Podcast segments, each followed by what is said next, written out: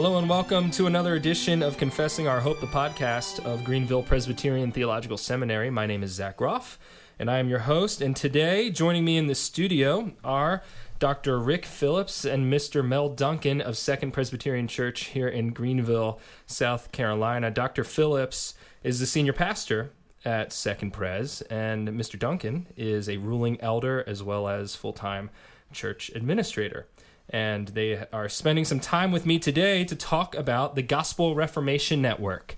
So, without further ado, what is the Gospel Reformation Network, men? First of all, Zach, thanks for having us. It's uh, always a joy to be here at Greenville Seminary, and uh, everything looks great out here. So it's wonderful to be here. Oh, thanks. Uh, Gospel Reformation Network began as a group of like-minded PCA ministers who were concerned at the way the gospel was being defined, uh, particularly in such a way that was focused exclusively on justification. And I think there was concern that uh, the relationship between justification and sanctification was not being presented as, as, as wholly as it ought to be. W H O L L Y, as completely. Uh, in short, there was a concern about the what's called the contemporary grace movement and uh, expressions of, uh, of, of Christian liberty, of the gospel that did not seem to take seriously, we're not emphasizing in a way that we think biblically it should be, uh, holiness, gospel holiness. Uh, uh, the grace of God teaches us to say no to ungodliness. As that, would probably be our theme verse, if anything, from uh, Titus chapter two. And so we were concerned that the, the, the message that was really getting traction in the PCA was in some cases even inimical to sanctification. So that if you if you called for obedience to the Bible, well, that's legalism.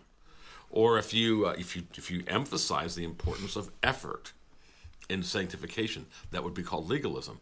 Well, those are not those are not legalism. This is biblical teaching. Uh, the the use of you know apostolic exhortations in preaching there was a denigration of that, uh, at least in, in many respects. And so we were really we were really encouraged from the very start. We we we made the decision early on that we were going to be a proclamatory and not a political organization. Mm. GRN has no private meetings to develop, you know, General Assembly strategies in terms of, you know, what what political strategy is going to be done we hold public events within the PCA. Another thing we did from the beginning, we were all PCA ministers. We said let's just let's just this thing let's do in the PCA. There's other things we do outside the PCA. So it's particularly focused on the week of General Assembly. Mm-hmm. Although in the last couple of years, people like Mel, particularly, have given us a little bit of infrastructure so that the website's uh, a lot more functional. But we hold we host during the week of General Assembly a wonderful uh, lunch that is packed out every year, and we'll we'll talk about that because you your hearers will want to come this year. Mm-hmm. Um, and we've often done seminars throughout the General Assembly week. So I, I think there is a from that initial beginning, which was really on gospel sanctification. We're very concerned that particularly young people were being taught a version of the gospel that was not transformative. And so, to put it in more theological terms, we believe there's a forensic, a legal aspect to the gospel, justification. And we don't deny that. We, we celebrate justification as much as the contemporary grace movement does. We just believe that the transformative aspect of the gospel is not only just as valid, but just as important. I, I, like to put it this way it is very good news that my sins have been forgiven and that I have been justified through faith alone. Amen to that good news. It is, however, also good news that the Holy Spirit is working in me and so that I am being empowered, though I have a sin nature, I am being empowered by the Holy Spirit that I, there's a principle of righteousness in my life that can and must find expression.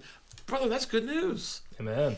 And so, like college students uh, should not be told that effort in obedience is legalism. And so we, we we've been really encouraged, frankly, by the response we've gotten in the PCA. And probably Mel's a better person to talk about some of the activities going on now. But that's that's how we started, and that's that's how we got to where we are today. Zach, uh, it's good to be with you today. Always enjoy being out here in Taylors on the campus of GPTS. Nice to get to know you. Appreciate your ministry. The Gospel Reformation Network, as Rick has already said, is mainly a collection of ministers, but it's increasingly a collection of churches mm-hmm. that has a desire to promote a clear understanding of sanctification. This past year, we have broadened our distinctives and our purpose statement just a little bit. Our purpose uh, statement, which the council recently uh, wrote, was to cultivate healthy Reformed churches in the Presbyterian Church in America. And so we're interested, primarily, we began with this conversation about sanctification. Yeah but sanctification affects all aspects of the Christian life and all aspects of the church life. And so if you go to our website, gospelreformation.net, you'll see a number of different distinctives that have been written and are being written about, which flush out sort of the broader vision now of the of the GRN. Rick, maybe you'd want to talk about some of these.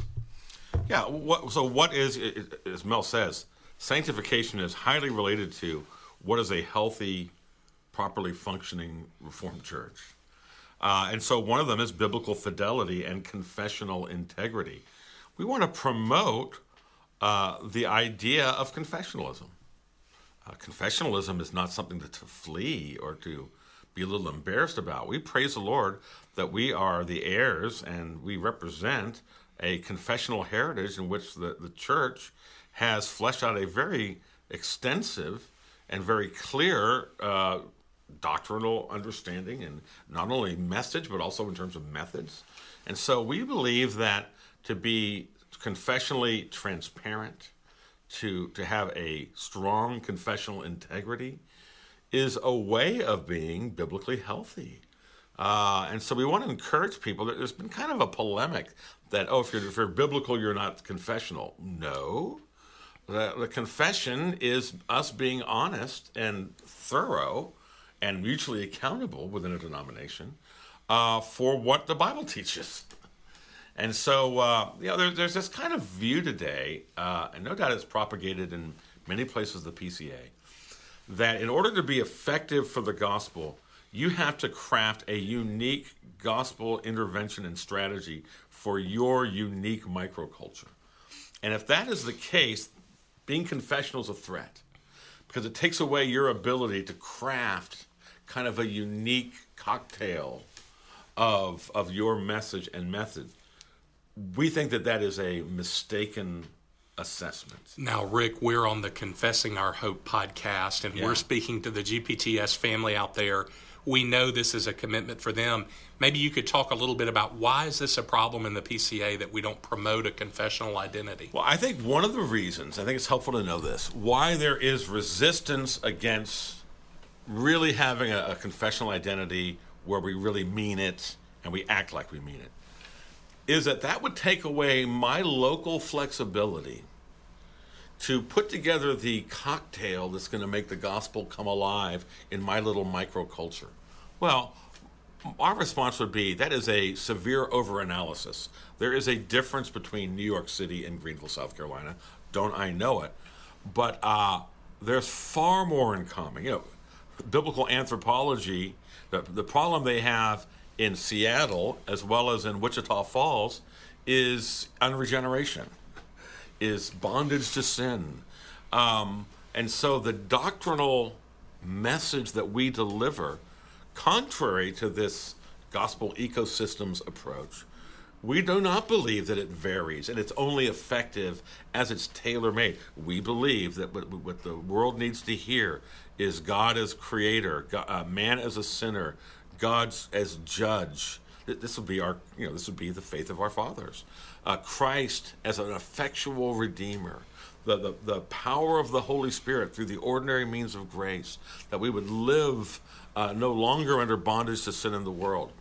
Uh, you know, I like to make the case that the Apostle Paul uh, ministers in a extraordinarily diverse number of settings. The difference between Corinth and Athens versus Ephesus. Ephesus is magical, occult. Corinth is sexual, debased. You know, uh, Athens is the idolatry of the mind. Uh, his presentation strategy is going to have some variance, but not his doctrine not his philosophy of ministry. You go, oh no, it's all different. No, in every case, he had a word centered philosophy of ministry. Well, in Athens, he didn't leave the word. Yeah, but he got there. And so Paul's, we look at the Bible and we say, okay, so there is a fixed message.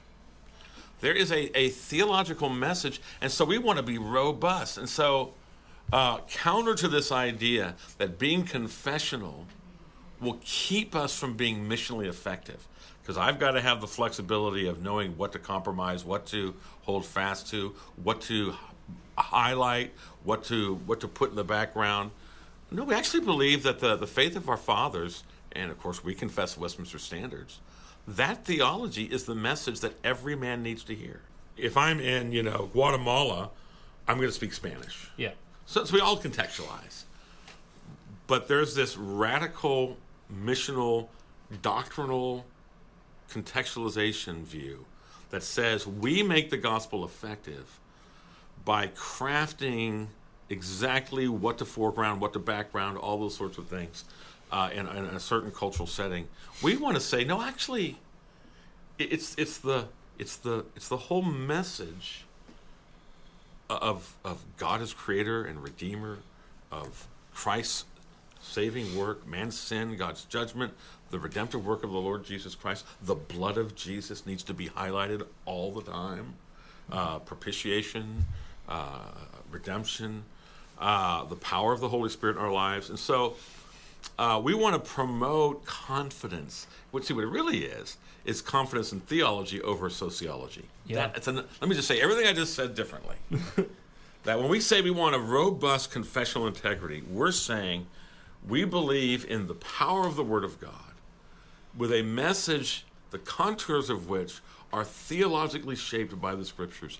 That is what we want people to rely on, and we think it will be. Well, it, it, it is that will actually do the work of God rather than a sociologically shaped, sociologically driven system and ministry approach whereby we're students of the culture and then we, we bring the Bible in, but what's really going on is a cultural activity through sociology. No, we, we want to encourage churches to have a biblical fidelity and confessional integrity. And integrity, it's not just integrity, sufficiency. Yeah. That is the efficacy now, it may not take place in two months, mm-hmm.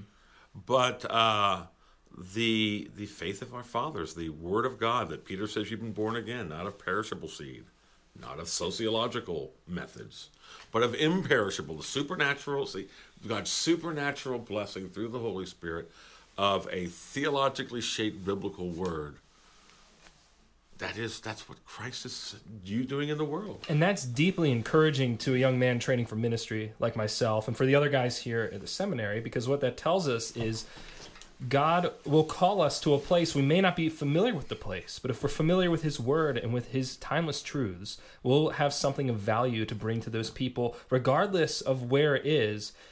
Now on the flip side, however, what you're not saying is we we can go blindly into a right, place and not. be ignorant because Calvin even says in the institutes or calls us I think I think in the institutes to be students of God's special revelation in the word but also of his general revelation yeah, and, and, the book of nature and right? every emphasis can be contorted so let's let's avoid the contortion of this biblical confessional emphasis a theological versus a sociological emphasis you need to get to know people yeah. you know people I have learned that if they are persuaded that you love them, they are more amenable to listen to what you have to say. Mm-hmm. And so, you know, you, have got to do the work of the ministry. And yes, uh, to be aware of what's happening in the culture. But I do want to say this: the Bible will, the Bible does give us an awareness. When Paul goes into Athens, his understanding of the problem is not coming from Aristophanes. It's coming from Isaiah. You know, he's he has a paroxysm when he sees their idolatry so it was not Paul's sociological insight that gave him his assessment of the problem in uh, in Athens. It was the Word of God. So of course we, we, we we're working with people. We have to we have to understand them and, and be understood.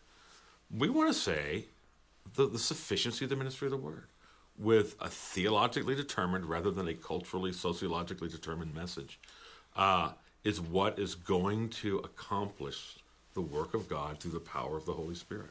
And I think the rest of the emphases, if you go to to the website that Mel mentioned, and you look at their their core values or just list of um, Yeah. of, of primary concerns, you'll see it all flows out of that first point. Everything else comes out of this uh, confessional understanding and and highly vaulted sense of the Bible's sufficiency, and it really drives what GRN is doing, at least in the PCA now. Now, what Mel? Maybe you can speak to this. What kinds of activities it does GRN engage in? You mentioned the luncheon at, at- Sure. at PCA at, uh, at GA. What else goes on? What kind of resources are out there? Well, we've done a number of things, Zach. The, in 2013, we had a, a series of co- uh, seminars and a conference before General Assembly that actually met here in Greenville. Uh, each year, many of our GRN uh, council members are involved in seminars at GA. In addition to our luncheon this year, there's going to be a General Assembly wide seminar on Thursday, June the 15th. Uh, Kevin DeYoung will join our convener, John Payne, and other council members uh, to talk about uh, not only sanctification, but the need to promote healthy Reformed churches within the PCA. Our luncheon this year is June the 14th, again at the Greenville, excuse me, Greensboro Convention Center. If you're coming, go now to the, the GRN website, gospelreformation.net. Sign up for that luncheon. Kevin DeYoung will be speaking. There may be a free book gi- giveaway uh, for those of you who are interested in such things. Uh, but we also been doing some other things. We've been reaching out to some of the seminaries that serve the PCA and uh, and going there and meeting the students. And uh, I think we were at Westminster this spring, and I think Dr. Reeder went down uh, along with Dr. Brian Cosby to Beeson Divinity School in Birmingham, just talking with the students, particularly those who are PCA oriented.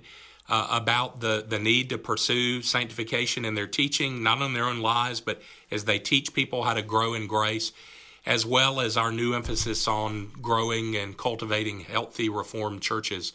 Uh, our website is a living source of information. We have dozens of videos and interviews and seminars and increasingly articles. Uh, we hope that that's going to be a resource for people who are trying to navigate the contemporary grace movement. One of the things, as a ruling elder and a Sunday school teacher in a local PCA church, one of the things that has been most helpful to me is that I've come to have a, a very deep appreciation for some of the contemporary grace movement people's view of justification. These folks really sure. do love justification. And we want to help uh, this conversation go forward by acknowledging that. And I think one of the, the best. Our problem is not their view of justification. Well, I think That's one of our view of justification. That's right. I think one of one of our finest moments, Rick, was I'm thinking after a seminar you did a couple of summers ago at a GA. One of our friends in the contemporary grace movement came up to us and said, "Dr. Phillips, that was the best description of me that I've ever heard," and he meant that as a compliment, didn't he? I think he did. and we were we were trying to helpfully uh, affirm where we can that that we appreciate their view of justification. We just want to go a little bit further in having a more biblical view of sanctification. We're not trying to shame or defeat anybody. We think there's an emphasis that needs a little more attention, and and now we do think there's there, we need you know a denomination like the PCA, which is a fairly diverse group, fairly large, needs models for what is biblically healthy, and so we're hoping to provide those sorts of things. Uh, the Kevin DeYoung luncheon, it's our GRN luncheon. Kevin will be speaking at it. Uh, that'll be a great rallying time. And what is what is that Wednesday of General That's Assembly? Wednesday, June the fourteenth at noon. do you register online? Yes, you register online, and uh, honestly, it's almost full. So we need you to go. If you're coming to GA, we need you to go right now to the website and register for that. And is that only open to ordained men in the PCA or anyone that's going to be at GA for whatever You reason? do not have to be ordained uh, into ministry to come to that event, Zach. uh, if you're a spouse and you're uh, lovingly and gratefully hanging out with your husband that week, you're welcome to come to that too. Wonderful. Well, thanks, man. I appreciate that. And and just uh, for our listeners' benefit, there's a lot of, of events going on in PCA world that are in this strain and, and aren't formally linked to GRN, but informally so through a lot of personal connections, like the Twin Lakes Fellowship and the Evening of Confessional Concern and uh, the prayer meeting Monday evening of GA. Uh, and uh, and of course Greenville Seminary's breakfast on that Wednesday as well. So avail yourself of these opportunities and and keep uh, you know keep your eyes open. A lot of these things, if you're not going to be at GA, a lot of these things are simulcast or made available after the fact as well. Zach, if you're a part of the PCA, and I would assume many of your listeners are, the joy of being with friends yeah. once a year after gathered worship sometimes in the hallway or in wherever the worship is, is one of the nice moments in the year for the church. It happens in every denomination. These events that Greenville Seminary and the GRN are sponsoring are another way that you can really bond and connect with brothers in the Lord and sisters in the Lord that are united to the effort to serve Christ in the local church. And so I would agree with you. Take advantage of those events. Uh, Dr. Phillips and I are also involved in the evening of confessional concern. If you come early to GA on Monday night, we sponsor a prayer meeting. No, no let's put it this way. Please come early. Yes. On yes. Monday night and come to our prayer meeting. Yes, and and at that prayer meeting, we will read scripture, sing, and talk about what's happening at this week's GA. This is our fourth or fifth year doing yeah. it, and we came up with it. Uh, Jeff Gleason and Mel and I have been privileged to lead this, and uh, um, obviously, there are confessional men who share concerns and convictions, and we're looking for appropriate and wholesome ways of, of meeting at the General Assembly. So we don't hold secret meetings. We we don't have any strategy sessions. What we hold is a prayer meeting, uh, and, and, there's something that's that's that's right about that. We, we we if we're if we're concerned about the General Assembly, and I think that most years confessional men are showing up with concerns we ought to be praying. Uh, it, if we're not willing to get together and devote time to pray, what does it mean that we're confessional reformed men? Uh, it, it's it's one of the most important things that we can do, and so we think it's important. Particularly, this is in North Carolina, so a lot of the PCA people, at least in the southeast or mid south, can drive, come in a night early. We we also want to discuss and bring to the floor. We'll have panels, we'll have presentations on issues that either there's overtures before that year's assembly or there's doctrinal issues that touch on our confession. And there and, and there's there's a need for clarity to address them. And so we're doing that again this year. So we'll have panel discussions. We'll have not long, we will have short presentations. Then we will sing and then we will pray together. We'll pray for the General Assembly we'll pray about the issues. Now this year, Mel, we've got Harry Reeder coming, right? Harry's coming, and I think um, I think this year will likely be conversations about general issues in the PCA. I know our own Calvary Presbytery is sponsoring a, an overture to to make the chapter in the BCO related to marriage uh, fully conf- uh, constitutional, mm-hmm. and I think that's something that we're likely to talk about. Have but, we decided what Harry's going to address yet? Well, I think his topic will be related to sexuality and sort of the intersectionality discussion. Understanding biblically how to think in a whole holistically and biblically healthy way about homosexuality. Yes. And and all of those sorts of issues. I think of the wisdom and the, the clarity and the courage Harry will bring to that. You know what? Sometimes they get a little wonky. There are BCO amendments that are very significant. And I think we may end up having a polity roundtable mm-hmm. to talk about some of the initiatives going on with regard to BCO amendments. And people go, "Wow, that's pretty boring." Well, well, maybe, but uh, in terms it's of important, it's important. You know, uh, uh, how do we pursue unity as a denomination? How do we how are, how do we maintain our biblical fidelity? That's BCO amendments. Yeah. I mean, and there's some significant ones. Rick, uh, we've talked about it over the years, and Zach, I think we talked about it today together as well. You know, people are always wondering why won't ruling elders come to GA? Well, I think part of it is is that we minimize theological discussion. Yeah. I think ruling elders, if they if they knew they there was going to be a significant theological discussion that they would have a chance to participate in and vote, they would be more inclined to take off work and to bring their families across country or across the state to go to a meeting. And I know so, for a fact that's true as I've reached out to my friends back in Philadelphia who are serving as ruling elders and tried to entice them to yeah. GA with a free breakfast. They yeah. said, Well, Zach, as appetizing as a free breakfast sounds, I need more of a reason to go than that. And every time I've gone, it seems like a waste of time. Everything's already decided. There's nothing really for me to contribute to. All I do is raise my paddle or whatever. As a child, I, my father would always bring me to General Assemblies. Mm And I remember one year where he said, Son, you're going to come with me into the convention floor and you're going to watch this debate. I was eight years old. I made some argument about, well, there's a hotel pool, Dad. but Did you speak from a microphone in I, that year's debate? I did not. But almost 40 years later, I remember the discussion. It was about how to reorganize the missions force of the PCA. And I remember sitting there saying, wow, this is important stuff. And years later, I was grateful that my dad said, I want you to see this. I suspect that if ministers would do that intentionally with their ruling elders and would remind them that you know, ministers come and go, but ruling elders oftentimes live forever. Amen. No, that's absolutely true. It would be a way to remind them of the of the role they play in the life of the church. Then, in a lot of ways, they hold a veto over the denomination mm. positively, and ruling elders need to be involved. So, if, if you're out there and you're a ruling elder and you're thinking about whether to go to GA or not, please do so. Now, this year, there's likely to be, I would think, in, on the floor, pretty substantive discussion and maybe debate over the recommendations of the study committee on women in ministry. Yes, I think so. So I think this would be a very good year for ruling elders to take the inconvenience and come. And uh, you know, I, I, generally support the report. I, there's some things I think can be approved on it, but uh, yeah, there's some significant issues uh, before this year's General Assembly for sure. Yeah. Mm-hmm. Now, shifting gears a little bit, we've covered, I think, GRN's relationship to the church, but if we get down to it, GRN at the end of the day is a parachurch organization. It's are made we up even, of, Are we even an organization?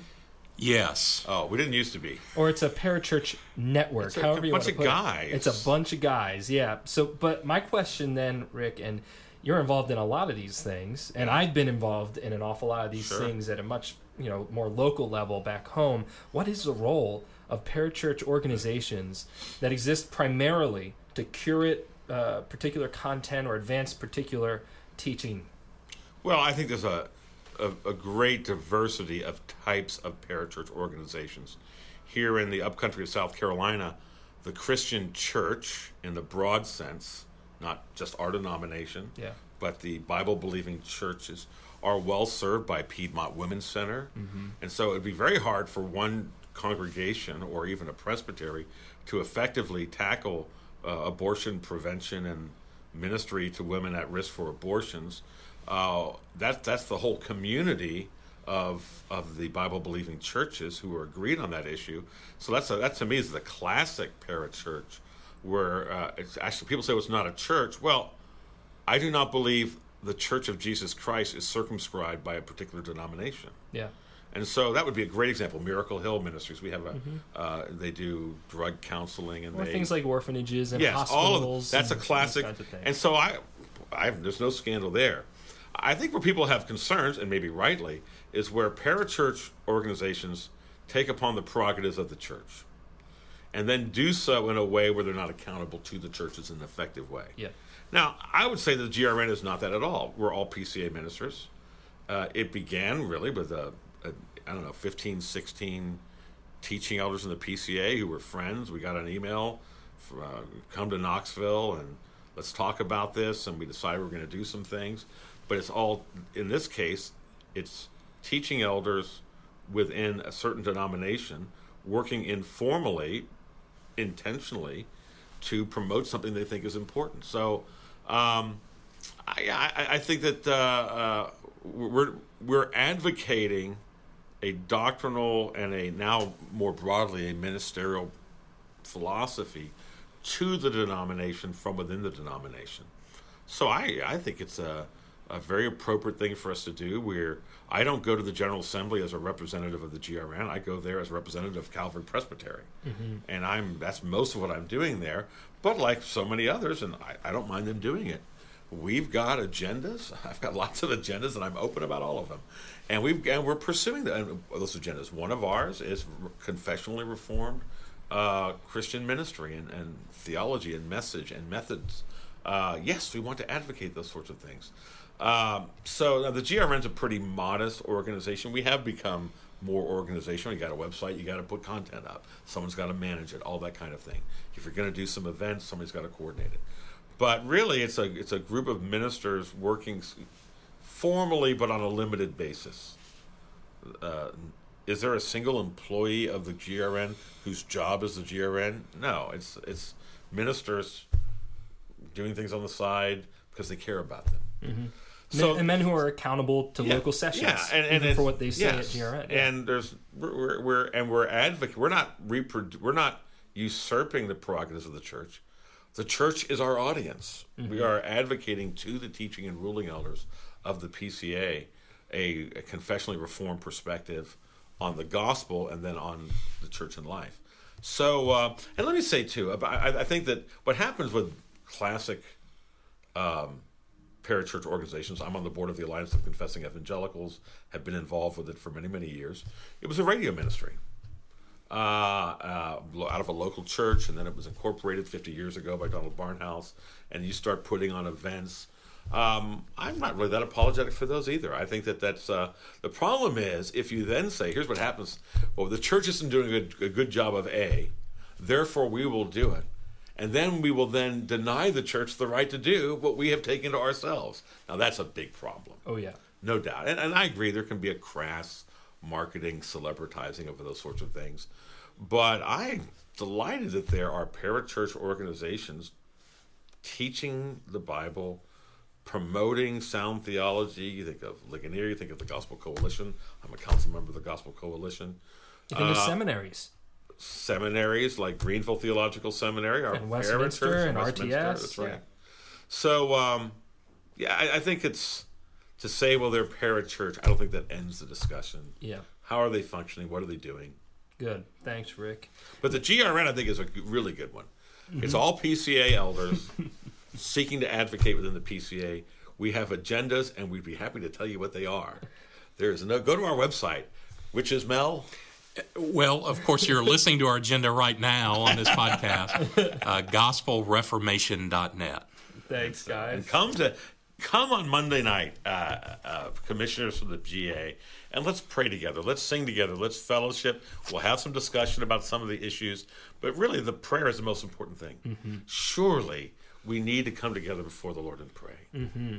Now, I come from a background, I did not grow up in the PCA. I'm not a son of the PCA in that respect. I, I came into a PCA church while in college and greatly benefited from being exposed to the confession and the larger and shorter catechisms, as well as expository preaching through the Bible under Tim Witmer's ministry for a number of years, and then David Van Meerbeck and, and Michael Quillen. And friends of mine who, who didn't walk that path with me, that mm-hmm. didn't go in that trajectory, that, that, that are, you know, sincere Christians and, and dear friends of mine, brothers and sisters in the faith, but who stand in a more broadly evangelical context or charismatic context or whatever, they they see the PCA and they they always um, typically go to one of, one of two places. They either say, "Well, PCA is really conservative, right?" And and they don't mean anything pejorative by that. It's usually a compliment. Theologically conservative, a solid Bible believing church. Or they say, you know, when I see the PCA, these are guys that are maybe more familiar with some individuals and personalities in the PCA. They say something on the lines of, you know, I see a lot of factionalism. You know, there's a lot of differences among PCA people. You have uh, people who really appreciate, you know, such and such pastor here or such and such pastor there or whatever and it seems that the one thing that everyone in the PCA shares is a commitment to a certain faction within the denomination. And then, from our inside perspective, as men who are involved in the PCA, who love the PCA and love its people and its polity, we see that even historically, the PCA was born out of efforts at reform spearheaded by certain groups of ministers and ruling elders within the old PCUS. So, is there any validity to this view that the PCA is racked by factionalism? And then, if so, how is the GRN not merely another faction within the PCA? Zach, as my 12 year old son would say, sure. um, but let me say let me say this about your question. Um, the PCA absolutely began in a cauldron of reaction to some cultural things. I think more significantly to some theological drift in the old PCUS. I think you can show that the PCA has never been as conservative theologically consistently PCA wide as it has been now. Mm. That doesn't mean we don't need to go far further than we are now. But I think that the original generation of PCA founders were reacting to the culture. And I think in the last 44 years, we've been more biblical in our thinking, and I actually think we've been more confessional in our thinking. I think when you talk to first generation ruling elders, they were evangelically minded in a Billy Graham sort of way. They might they may not have been as um, they may not have been as informed or instructed theologically as they should have been. There was a lot of reaction about losing our church property. There was a lot of reaction about what's going on in Washington D.C. There was a lot of reaction of, of sort of social gospel liberalism in the PCUS that people rightly saw as being wrong. But I think it's taken a long time for the PCA to work through biblically what we're for. And I actually like the trajectory that we're on. That being said, does the GRN contribute to a faction? Well, if being biblical and confessional is is contributing to a to a faction, count me guilty in that way. But also understand that I'm trying to promote biblical Presbyterianism within a confessional denomination. Our friend Harry Reeder loves to say that the PCA fights above its weight class. And by that, he means PCA people are real salt and light within the broader Reformed and evangelical world. Just look at the Gospel Coalition Council. A large number of those men of PCA are PCA teaching elders. That's phenomenal. Two years ago, I didn't go to the Gospel uh, Coalition conference this year. The last one, five of the seven plenary speakers were PCA ministers. It's remarkable. And we're a denomination of three or four hundred thousand. Now, to some of us, that feels like it's it's maybe too big. But if you look at that compared to denominations elsewhere in the world, there's more Jehovah's Witnesses in the United States than there are PCA church members. There are more Ohio State uh, graduates, Rick, than that, there are PCA and that members. is a terrible problem for which we need to pray about that scourge on our culture. let me let me pick up at that point yeah. and say uh, uh, there's diversity in the PCA, but I think that I certainly represent a person who, while I have, I certainly have convictions. Those convictions aren't equally shared or applied in all places. I look at the PCA for even the things that I, I may be troubled about, and I say, I not, not only can I live with this, I would choose this denomination if I were starting over again. Rick, you often say the PCA is probably the best choice for people who are beginning a relationship with a Reformed denomination. Well, I, we sit at the crossroads of Calvinism and evangelicalism. Yeah. That is prime real estate in terms of effectiveness in our generation. And so uh, we're not overly exclusionistically in terms of our community associations, but we are at the same time robustly biblical, reformed, Calvinistic um, and and reformed, you know, in terms of I hope our worship commitments and those sorts of things. I think what's going to be interesting in the next five to seven years, Zach, is to find out how many people cannot live with it. Because sitting where I'm sitting in, it seems that there's a constant push to move us to the left. And I would say the three big issues today, and the real issue is do we accommodate the culture by subordinating the Bible to culturalist dogma, and one of is gender, one of them is is secular uh, sexuality, and then the other one's going to be faith versus science.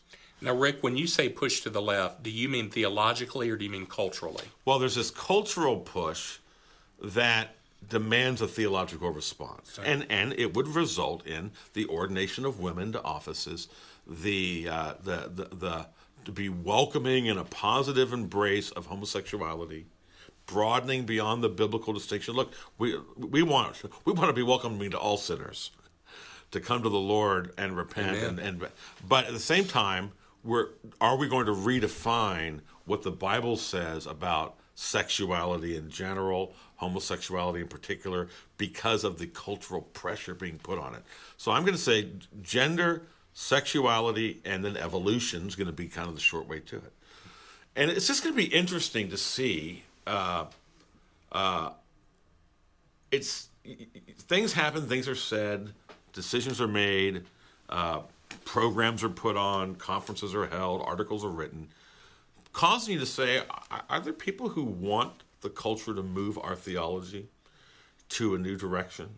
Uh, so that we do. Are there people who what they really want is the ordination of women uh, to offices? You see, take this year's study committee on on uh, uh women in, in, ministry relationships. Uh, I, I, It's not exactly what it would have been if I'd written it, but I look at it and I say, hey, that's a really good, constructive application of biblical authority to this issue. And, and I, I embrace it in terms of what it's doing. It's going to be interesting to see if everybody does. And uh, I, I, think if there's real factionalism in the PCA, it would be those who really are meeting in secret. There was a well publicized email that went out to apparently hundreds of PCA ministers a couple of several weeks ago. It was not a private email about picking up the dog, you know, at the neighbor's house. It was a public pastoral letter talking about politically organizing to defeat their enemies and, and to make the PCA a more welcoming denomination. Yeah. Now, we're going to find out what that means. It, it may be that we're not as far apart, really, as we think we are. It may be that it's, it's more of a style, uh, a way of presentation, it, it, and I, I'm, I'm, I'm hoping that's the case. Mm. It may be that, whereas I will say, I think we will say, yeah, there's some things that we're troubled about the PCA, but we embrace the current configuration of the PCA. It, it's, it's, its boundaries, its aspirations. That, we'd like to influence them, but we accept them. I'm wondering, and, and I, I, there's a concern, I think. You had City Church in San Francisco is a PCA church that leaves the PCA so they can accept homosexuality. Yep. So I think, in terms of your question, this is my answer to your faction question. I think we're going to find out. Hmm. It may be that it's not as bad. It may be that uh, there are people who will not tolerate a PCA that does not ordain women ministers and elders and, and deaconesses, uh, that does not that that upholds biblical creation. I'm not talking about 624, which is my own view, but creation versus evolution, those sorts of things. Uh, that uh, insists on biblical genders. You know, where podcasts are being done now, saying gender is a social construct. No, it's not. And so I, I'm I'm actually optimistic that the great majority, there's kind of groups and there's always groups, there's always subgroups, and you know, our wives know each other, and you know, mm-hmm. other people's wives know each other. But we'll find out if there's really schismatic factions in the next five to six years, and I'm prayerfully hoping the answer will be no. I would say if people really, if, I would say to anybody who's listening who says, you know, we're a PCA church, we want to change the PCA so that we ordain women, we embrace ev- evolution, uh, and we are we we go with a cultural view of sexuality, I think their integrity calls them to leave the PCA. Yeah.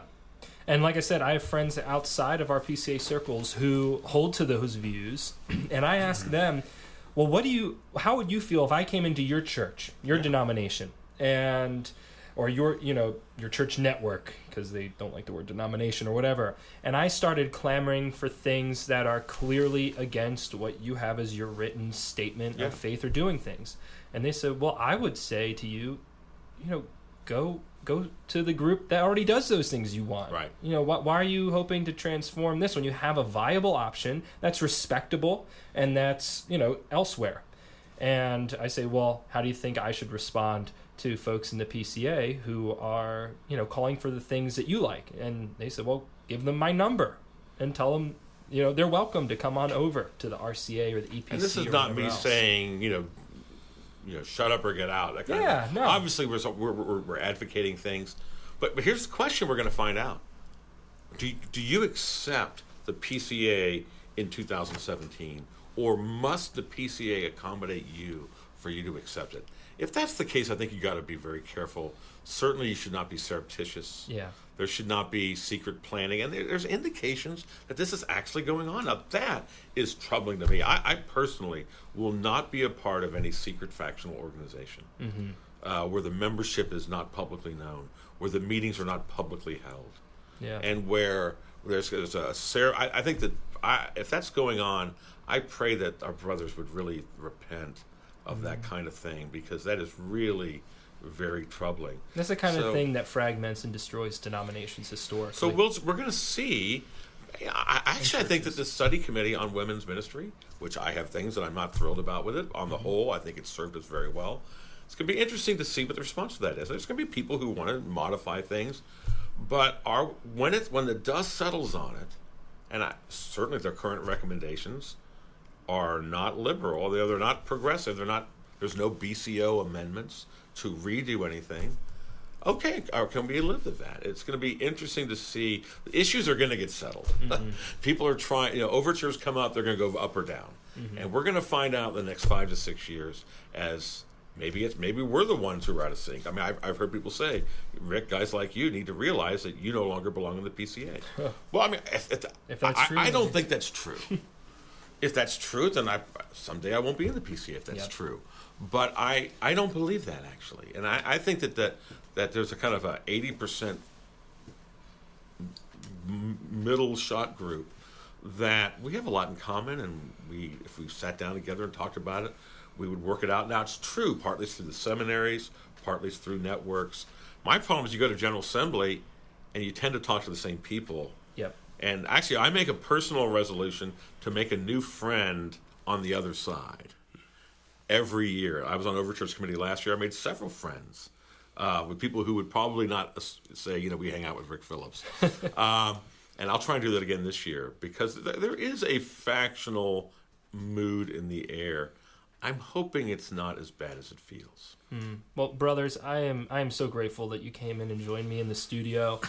Uh, and the sense I get as we talk is is one of deep, sincere concern for the PCA as a denomination and as a church and the people of the PCA, God's God's elect, God's uh, beloved sheep and, and and children, sons and daughters.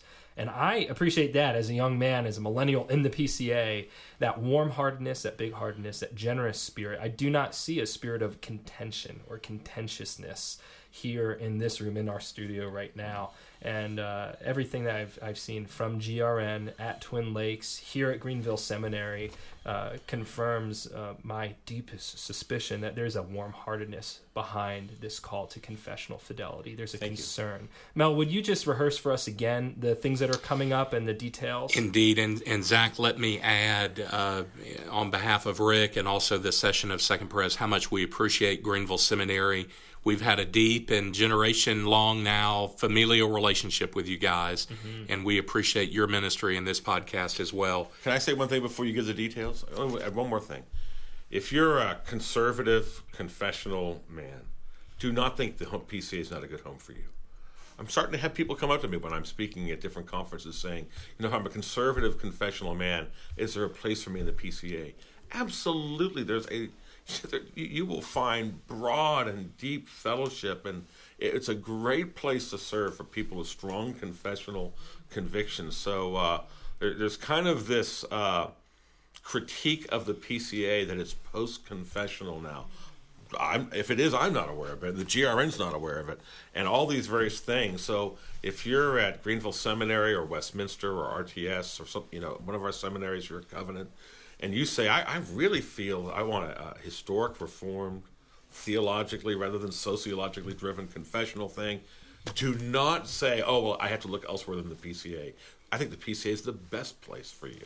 There are plenty of. Well, I think you know Kevin DeYoung coming into the men. PCA is oh, a yeah. great sign of that, and so uh, uh, we should be optimistic. I, the last five years of General Assemblies have made me more optimistic about the general about the PCA, and things have happened that I didn't like, but I think that the Bible's being affirmed, and there's reason to be very optimistic. Praise the Lord.